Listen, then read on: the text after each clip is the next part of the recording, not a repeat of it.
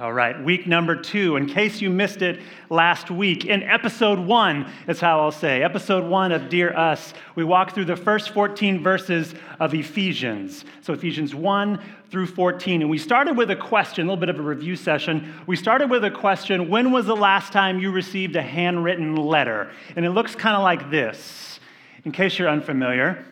Um, that's, a, that's an emoji that maybe you're more familiar with that one. Just in case you're familiar with the process, you take this envelope and you put it into a mailbox right there. And this, I didn't find out until I was probably about 12 years old. This piece of technology, putting the flag up, tells the, the postal service, it tells them there's something in here to take away, which I'm like, if they opened it up, wouldn't they just know there's something in there? In any event, that comes up, and I have okay, this is a police officer, but they didn't have a mailman or you know, a postal worker on iPhone. So forgive me, just pretend that it's there's no badges on there. And then when the person receives it, they might get this kind of reaction right here. Oh, it's a handwritten letter. Or it could be this kind of reaction. Why is this a ransom note? Like what is this? And fear, okay? The last time you, you received a handwritten letter. All right? This letter was written by Paul to a group of people in Ephesus. And um, we see that this letter also kind of collides into this room into our stories today. So, in, in a very real sense, this letter is written to us, the saints of Lincoln, to the God's people of Emmaus Church community here today.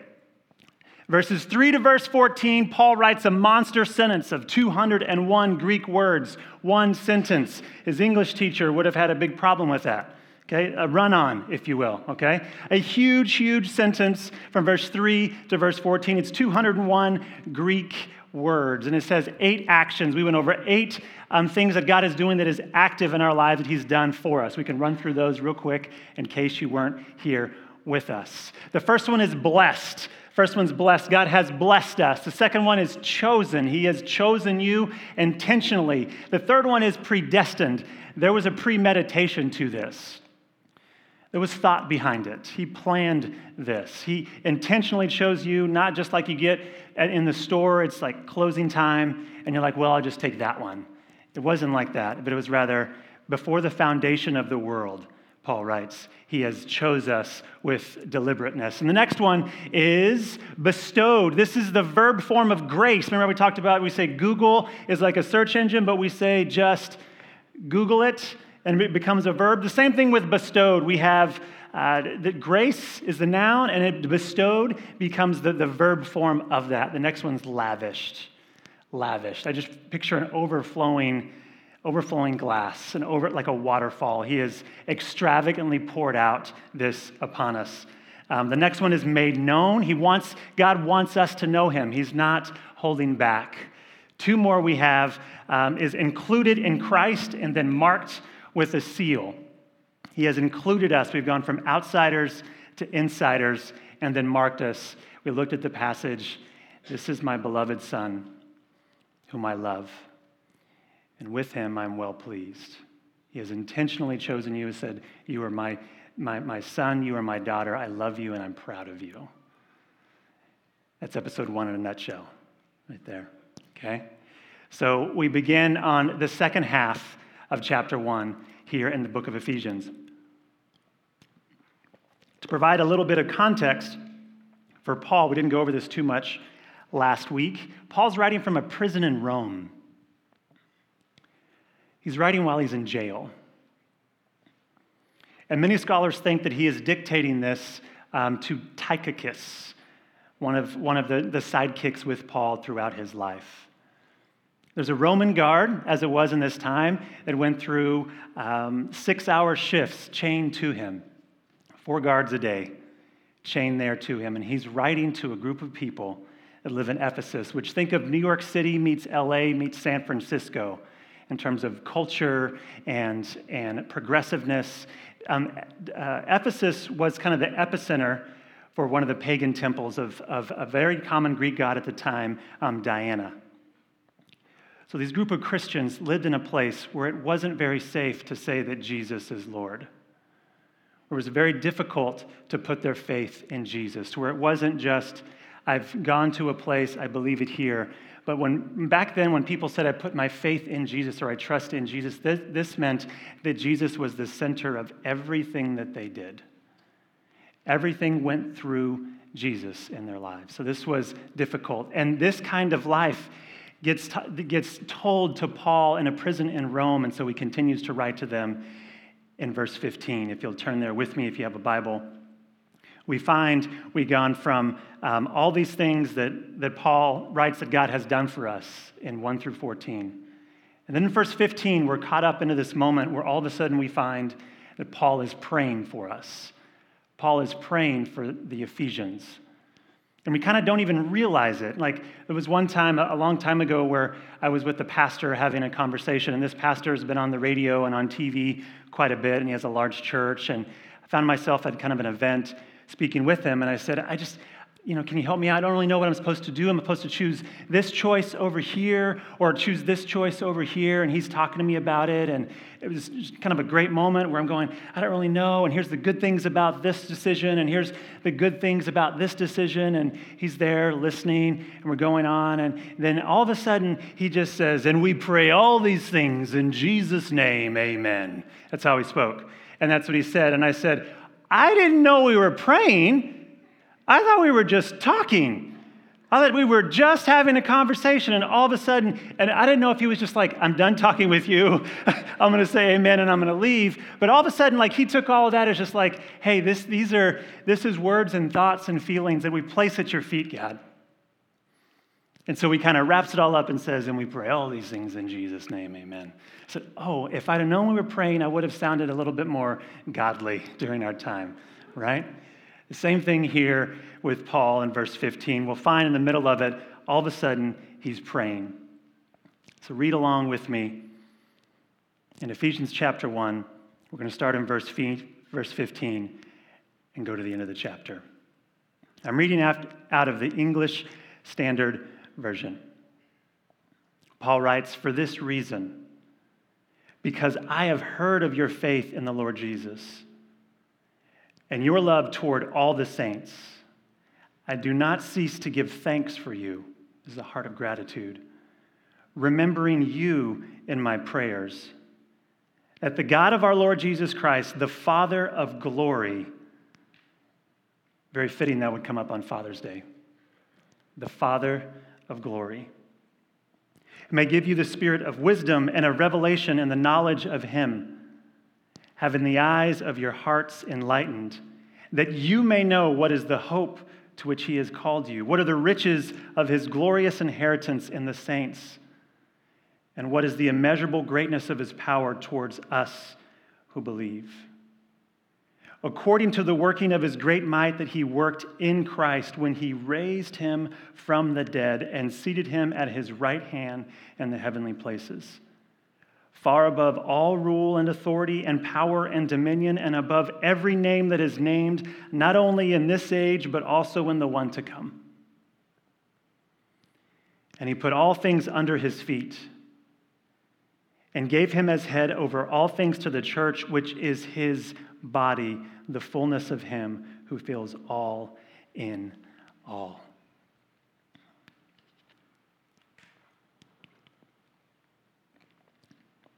Paul's most used title for us as Christians actually wasn't the word Christian. We find the word Christian only three times in the New Testament, and it's never by the pen of Paul. His go to term for those of us that follow Jesus was saints. We talked about this last week, that it kind of feels a little bit awkward um, for someone calling us a saint, considering maybe what we have or haven't done in the past. Okay? And he says this actually three times. Paul has already called us, referred to us as saints three times already through verse, um, through the end of uh, verse 18, rather. He calls us saints. And it's an, it's an ID on what God has done, not on what we have done. Because if we got called a title based on what we have done, it would look much differently, right? Yeah. And I'll just, just confession time because vulnerability breeds vulnerability. Here we go. A story when I was about 19 years old that I'm not proud about, but I'm about to tell it in a room full of strangers, mostly strangers. Are you ready? Here we go. I'm 19 years old, a car, a, a car full of guys. We would get in the car. And um, I won't tell you his name. Um, he's not, he wouldn't be in the room right now, but just going to protect all innocence because we were far from it during this time. Okay. So this is kind of mild, but I'm not, a, not, not proud of it. Oh, here we go. So there's a, five of us in the car, and one of the things that would happen um, on a regular basis, but it was my first time doing it with them, is we would um, call it just garbage can tipping, is what we would call it.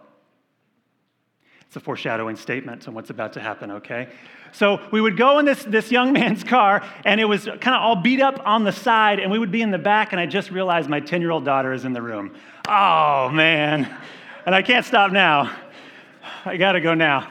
Okay, so um, one guy who's in the back right, in the right side, like passenger back seat, window was rolled down. Um, we would drive up closely to um, a house on garbage day that was very key, and the garbage cans would be outside, and the kind where there would be um, handles and wheels down below, and that person would grab the garbage can out in front of their house. This might drastically change your opinion of me, this whole story, and I'm aware of that. Okay? But this is more so to show, like, us, Paul calling us saints isn't based on what we have done. It's not based on all the good things we've done.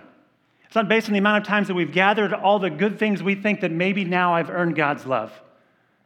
This term that Paul identifies us is based on what God has done for us in Christ. Nothing that we have done, okay? So this person right here would take the garbage can, window down, person driving would get up to about 30 miles an hour, and he would, this guy right here, hand right here, hitting against the side of the car, and he would go, go, and he'd let it go, and that can would smash into another garbage can down the street, and it would roll over and over and over again. And now, as I'm 38 years old, not as funny as I was when I was 19 if there was any term to identify me at any point in my life, and that might be some of the mild stuff, that might be like, oh, sounds like a good time. Or for some, it's like, that, how is he, did that, why? He's in church, how is he not burning up right now? Just zap, okay? It's not based on the stuff that we have done. It's based on the work that God has done for us, a gift he has given to us. You might have regrets. You might have embarrassing stories. You might have mistakes. You might have things even right now in your life that's just like, oh man.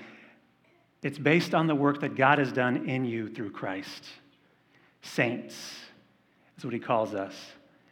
So when I call, when I refer to you as a term that Paul uses to call you the saints of Emmaus, and it's like, oh, you don't know. I'm with you. I'm with you. It feels like an uncomfortable jacket we're putting on that doesn't quite fit. But until we understand this is based on what God has done already through Christ, we'll begin to feel a little bit more comfortable. We can understand our identity. Our lives can look a lot less like trying to replace it. Remember last week, we oftentimes identify ourselves with what we can do or who we know or what we have. But rather, the real truth is we are God's beloved based on what He has done for us. Paul's prayer, as we see, was not for transformation of circumstances, but a transformation of character. We can rewind one. Thank you for that. I appreciate it. Um, saints also is never singular in the New Testament. It's never singular, it's always plural. It's always plural.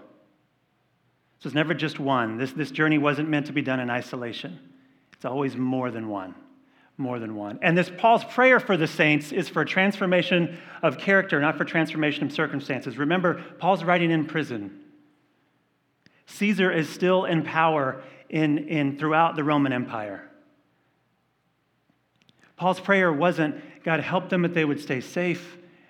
God, protect them from the evils, but rather it was five proactive things that he prayed for them. We're going to take a look at those um, for the rest of our time. The first one that Paul prays is for the wisdom and revelation and the knowledge of God. So that, that the followers of Christ, so that the saints would have a new spiritual perspective, a new understanding of who God is. God, help them to understand more. Reveal to them who you are even more. The five things that Paul prays for number one, he's praying for other people. Remember, he's living in prison for preaching the name of Jesus. Oftentimes, we think that we look at our circumstances, and this must mean that maybe things aren't going well or that maybe God isn't actually in charge. Paul didn't inter- interpret his circumstances to mean who God is or what God is up to. He didn't take what was happening around him and say, like, well, God must, must have forgot about me. The thing that Paul prays for for all of us is for us to understand, for us to have a, have a witness the revelation of who God is and what he has done in our lives. Not to change the stuff around us. Oftentimes, when our understanding, our perception begins to change, things around us begin to change. It's not if that other person would just change their behavior. Oftentimes, the answer is right here. Maybe if we would change, then things would change. Paul asked, Would you help them to understand, have the wisdom of who you are, God?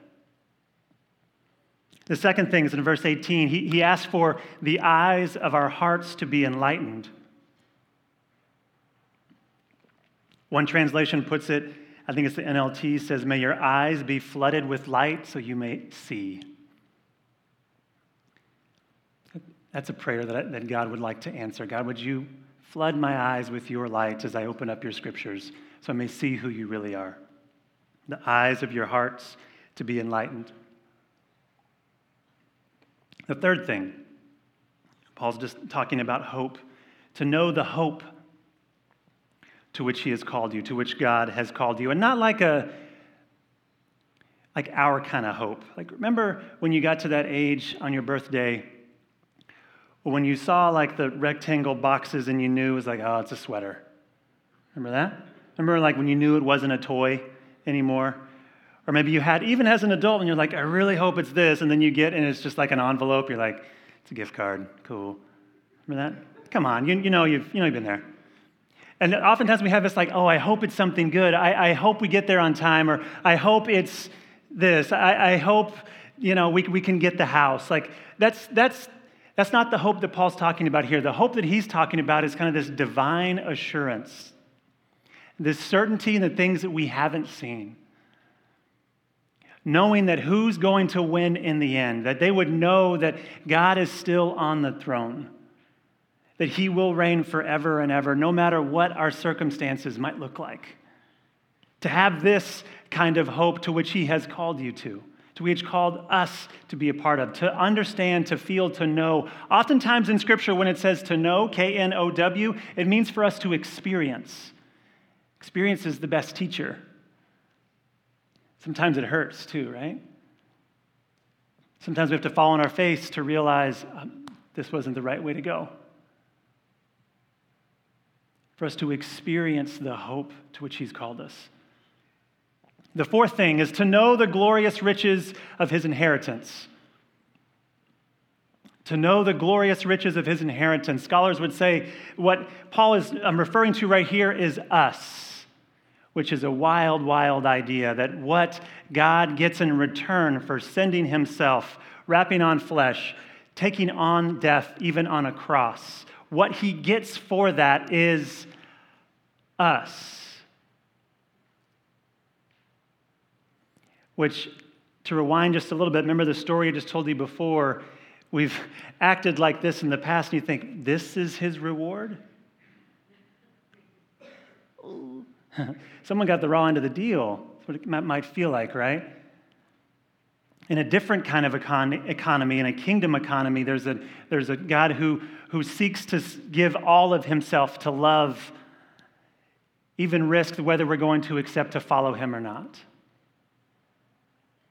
knowing that there would be some that said, like, I want nothing to do with them or that place or that person or that book or anything, knowing that this would happen. What Christ gets in return for his obedience is us, the saints. And one day we will be in his presence once again when the kingdom comes in its fullest. It will happen. Last thing is number is in uh, verse 19. Again, another to know verb to know the immeasurable greatness of his power towards us who believe. To know this power that can't be measured, this priceless kind of power, that there's no value that can be placed on it, that you would know this kind of power. And Paul continues to write the same power that God used to raise Christ from the dead. This kind of power lives within us. And oftentimes we, we conduct our ways through life as zombies, as those that are dead but that are still kind of walking around, rather than taking hold of this power and living a resurrected life, a born again, a, a new day kind of life. This is the life that Paul is inviting us into, that you would know this kind of power. This, thy kingdom come, your kingdom is coming, your kingdom is on the way, this kind of power. That you would know this, that you would experience this, that others would be able to sniff this out in who you are in your day to day actions.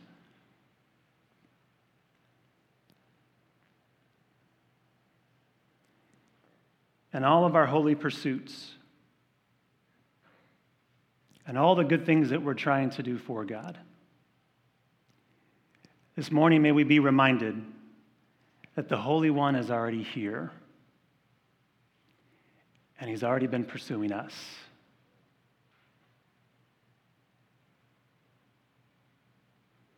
This journey with Jesus wasn't meant to make you feel wretched and incomplete and inadequate.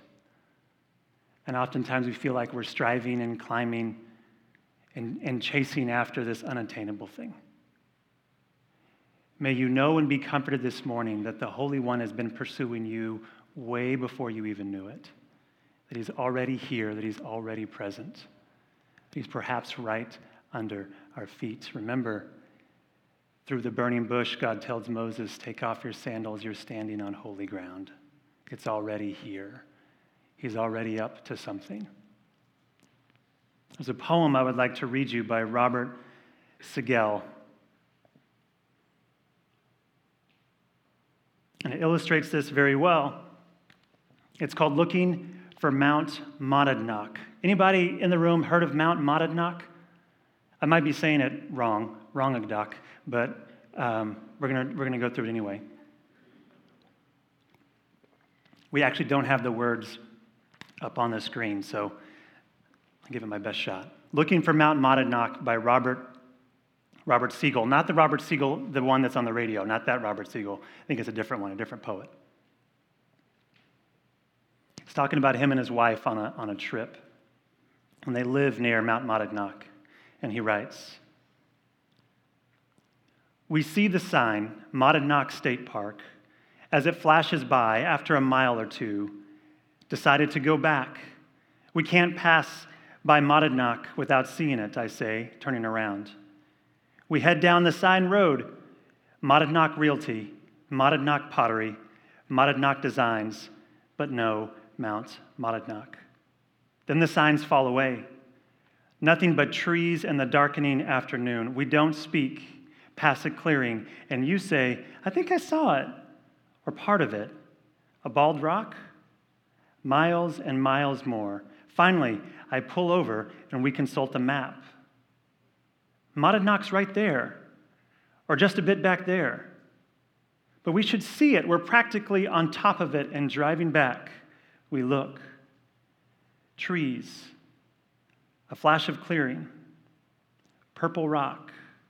But we are, it seems, too close to see it. It is here we are on it. It is under us.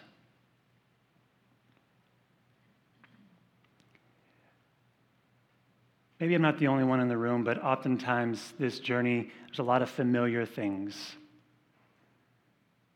A lot of things that we do kind of over and over, and oftentimes things that become familiar, we can miss what God might be up to.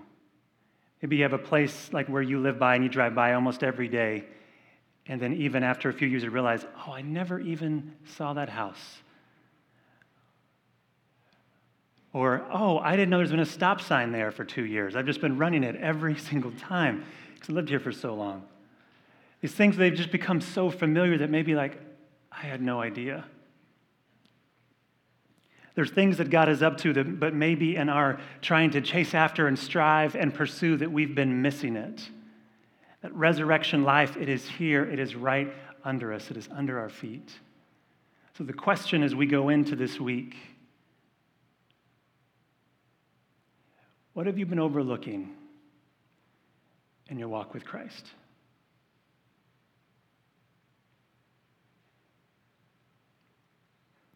What have you maybe missed this past season of your life?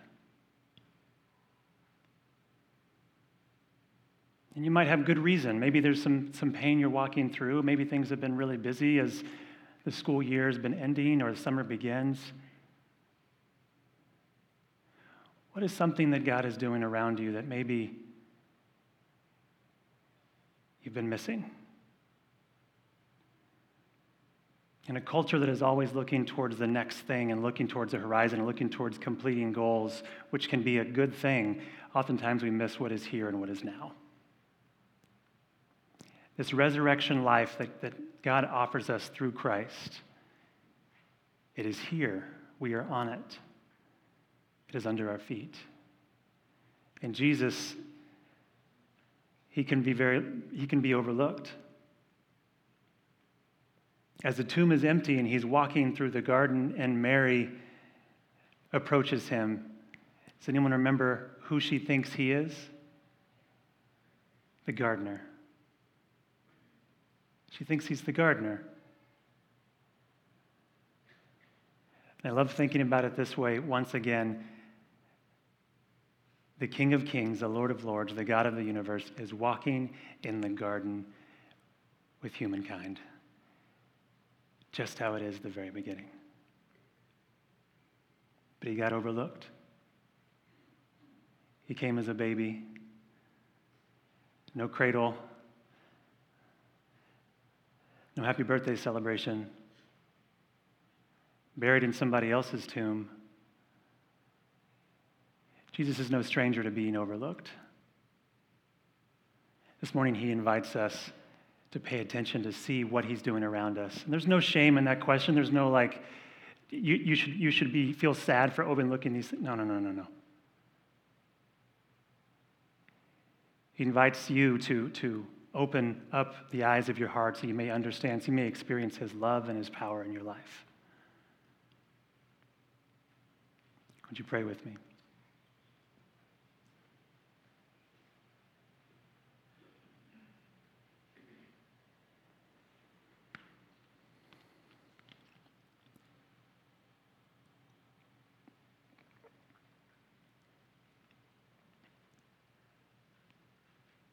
Abba, Father, we take a minute or a moment this morning to pause.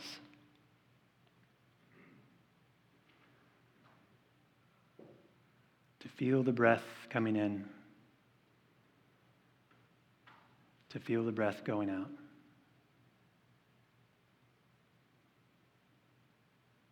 To slow down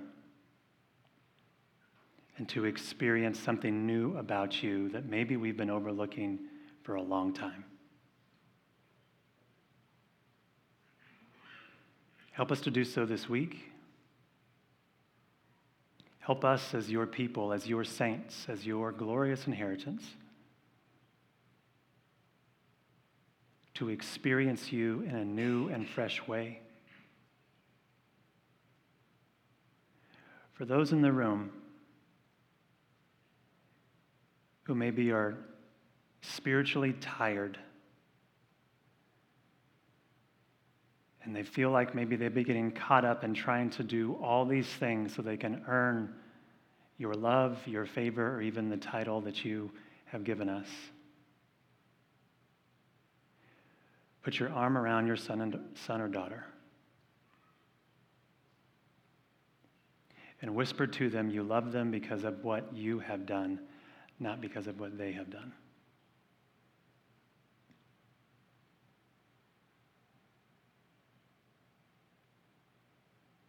Help us to lean in and experience you in a fresh way this week. We thank you. We praise you. In the name of Jesus, the one who's still on the throne. Amen.